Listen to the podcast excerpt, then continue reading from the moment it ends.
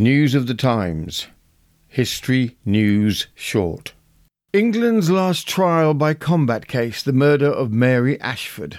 The crime. On the 26th of May, 1817, in the village of Sutton Coldfield, outside of Birmingham, an annual club feast and dance was held.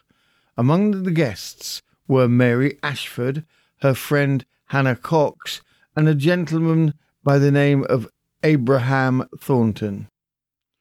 In the early morning of the 27th of May, 1817, Mary Ashford's dishevelled body was found in a water-filled pit by a passing labourer. What had happened to Mary Ashford? Mary Ashford was a pretty young girl of twenty. She worked as a housekeeper to her uncle, who had a farm. Her father was a gardener.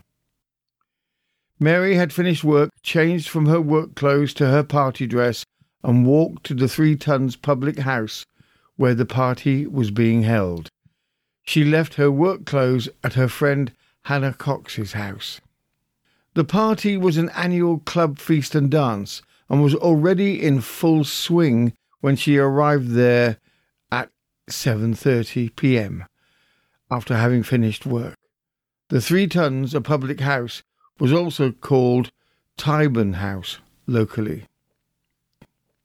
The alleged perpetrator. Abraham Thornton was the son of a builder from Castle Bromwich. His family were better off than many. Thornton was approximately 24 years old and heavy set. Descriptions of Thornton vary between well looking fellow to a young man of repulsive appearance. It was recounted that at the party he had asked about Mary from a fellow attendee. He shared with the attendee that he had been intimate with Mary's sister three times, and he would equally be intimate with Mary Ashford, or he would die. It was noted during the party that he was seen to be very attentive to Mary Ashford, who seemed to be amenable to his company. Abraham Thornton promoted a reputation as a Don Juan type. This characterization would help to encourage himself as the prime suspect in Mary's death within the local community. The events. Around 11 o'clock in the evening on the 26th of May, Mary's friend, Hannah Cox, urged that they should leave. Thornton left with them, escorting Mary whilst Hannah walked behind them. Mary announced that she would be going to her grandfather's house as it was closer than Hannah's house, where her work clothes were. This was odd as Mary would need to change into her work clothes for her early morning shift the next day. Hannah made her way alone back to Erdington, whilst Mary and Thornton continued on to her grandfather's house. At approximately 2:45 a.m., a labourer saw Thornton leaving a friend's house with a woman whose face was in darkness from the bonnet she wore.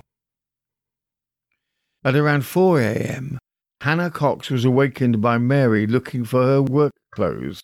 She changed into the work apparel hurriedly as she stated she needed to get back to her uncle's house before he left for market.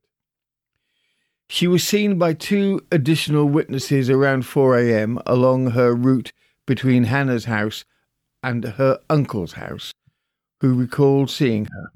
This was the last time Mary was seen.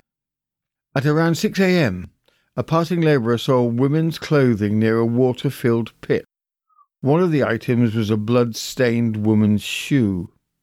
The labourer contacted police, who, with some amount of prodding within the pit, discovered the body of Mary Ashford. The ground around where the pit was located was soft. A series of footprints leading to the pit with Mary's body showed a set of male and female footprints walking together, but only one pair of footprints, the larger male footprints, leaving the pit alone. Many attendants knew that Mary had attended the social event at the Three Tuns the previous evening. Queries were made to the landlord asking who Mary Ashford had left the party with. The landlord promptly began to ride towards Castle Bromwich in search of Abraham Thornton. He encountered Thornton almost at once. Thornton was told of Mary Ashford's death and responded that he had been with her up to 4 a.m.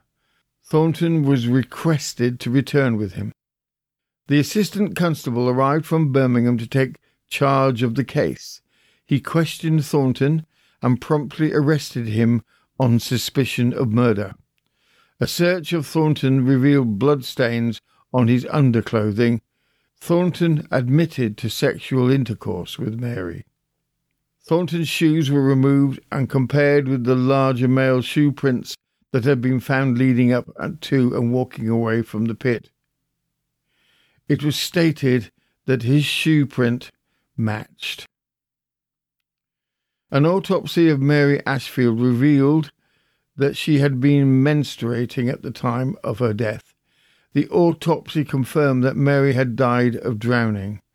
The only marks found on her body were two lacerations in her genital area. It is also concluded that prior to the sexual act that had taken place, Mary had been a virgin. The trial 1.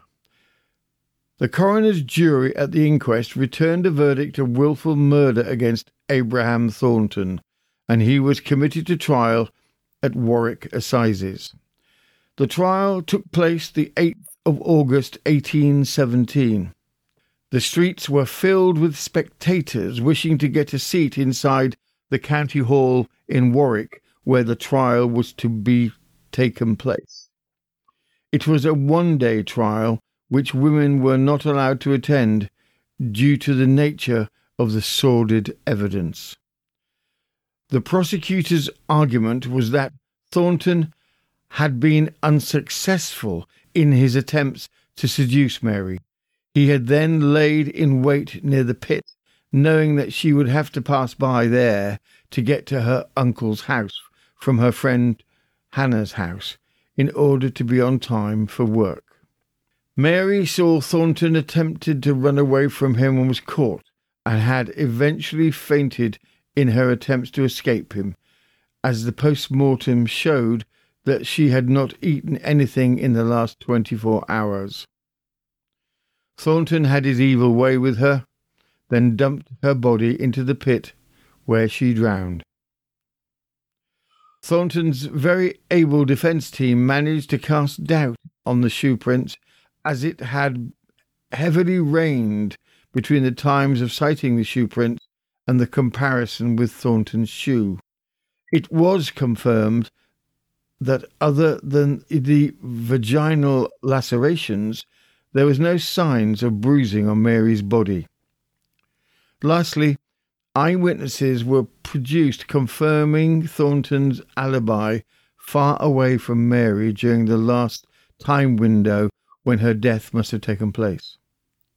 The judge, in his two hour summing up, urged the jury to take out any prejudice regarding the sexual act between Thornton and Mary, and they had to focus on the timelines of accessibility between Thornton and Mary. The jury, without requiring to retire, returned a verdict of not guilty within six minutes. The jury were then rewarned regarding the rape allegations, and again the jury returned a verdict of not guilty. Abraham Thornton was free to go. Trial number two. In the eyes of the community, universally, Thornton was considered guilty, and the acquittal of Thornton was met with universal outrage. Mary Ashford's brother, William Ashford, invoked an old statute called Appeal of Murder with considerable financial support from contributors in the local community.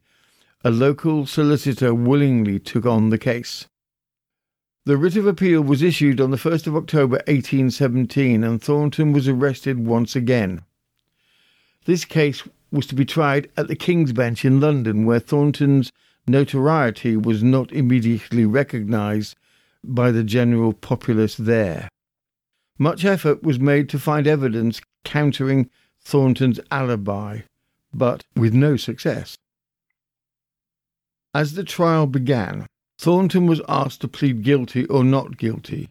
Thornton's reply was not guilty, and I am ready to defend the same with my life. He was then handed a pair of gauntlets, one of which he placed on his left hand, and the other which he threw upon the floor of the court. It was not taken up. Thornton had countered William Ashford's use of the ancient statute of appeal of murder with the equally ancient statute of trial by battle. William Ashford argued that Thornton should not be allowed to compound his murder of Ashford's sister with the murder of the brother. The judge responded, It is the law of England, Mr. Clark. We must not call it murder. Much legal proceedings went on arguing that the case against Thornton was strong enough to require a prosecution that would re-empt Thornton's trial by battle. After considerable conferring between justices and legal teams, it was concluded that the evidence against Thornton was not strong enough to preclude Thornton's right for trial by battle. William would not physically take up the challenge of the duel. Thornton was once again set free. The aftermath. Mary Ashford was buried on the 1st of June 1817 at Sutton Coldfield. In June 1819, a bill was introduced to abolish private appeals following acquittals and also to abolish trial by battle. The bill passed into an act remarkably quickly. There were speculations that another court case had arrived where once again the defence was looking to apply the statute of trial by battle. After the trials, Abraham Thornton returned home to Castle Bromwich, but such was his notoriety he was forced to leave his hometown. He booked passage to move to New York, when passengers realized who he was, they insisted upon his being put ashore. Thornton tried to leave again, and on the 30th of September he sailed from Liverpool to New York. Here he married and gained employment as a bricklayer. He died sometime around 1860 in Baltimore. William Ashford, Mary's brother, worked as a fish hawker for several years in Birmingham. He died in January 1867, 70 years of age. What do you think? Murder was never proven, and there is an outside possibility that Mary's death was an accident. The possibility of suicide seems unlikely. Did Abraham Thornton murder Mary Ashford? or was it another who escaped detection in the early morning hours? We will never know for sure. This has been News of the Times, England's last trial by combat case, the murder of Mary Ashford. And I am Robin Coles.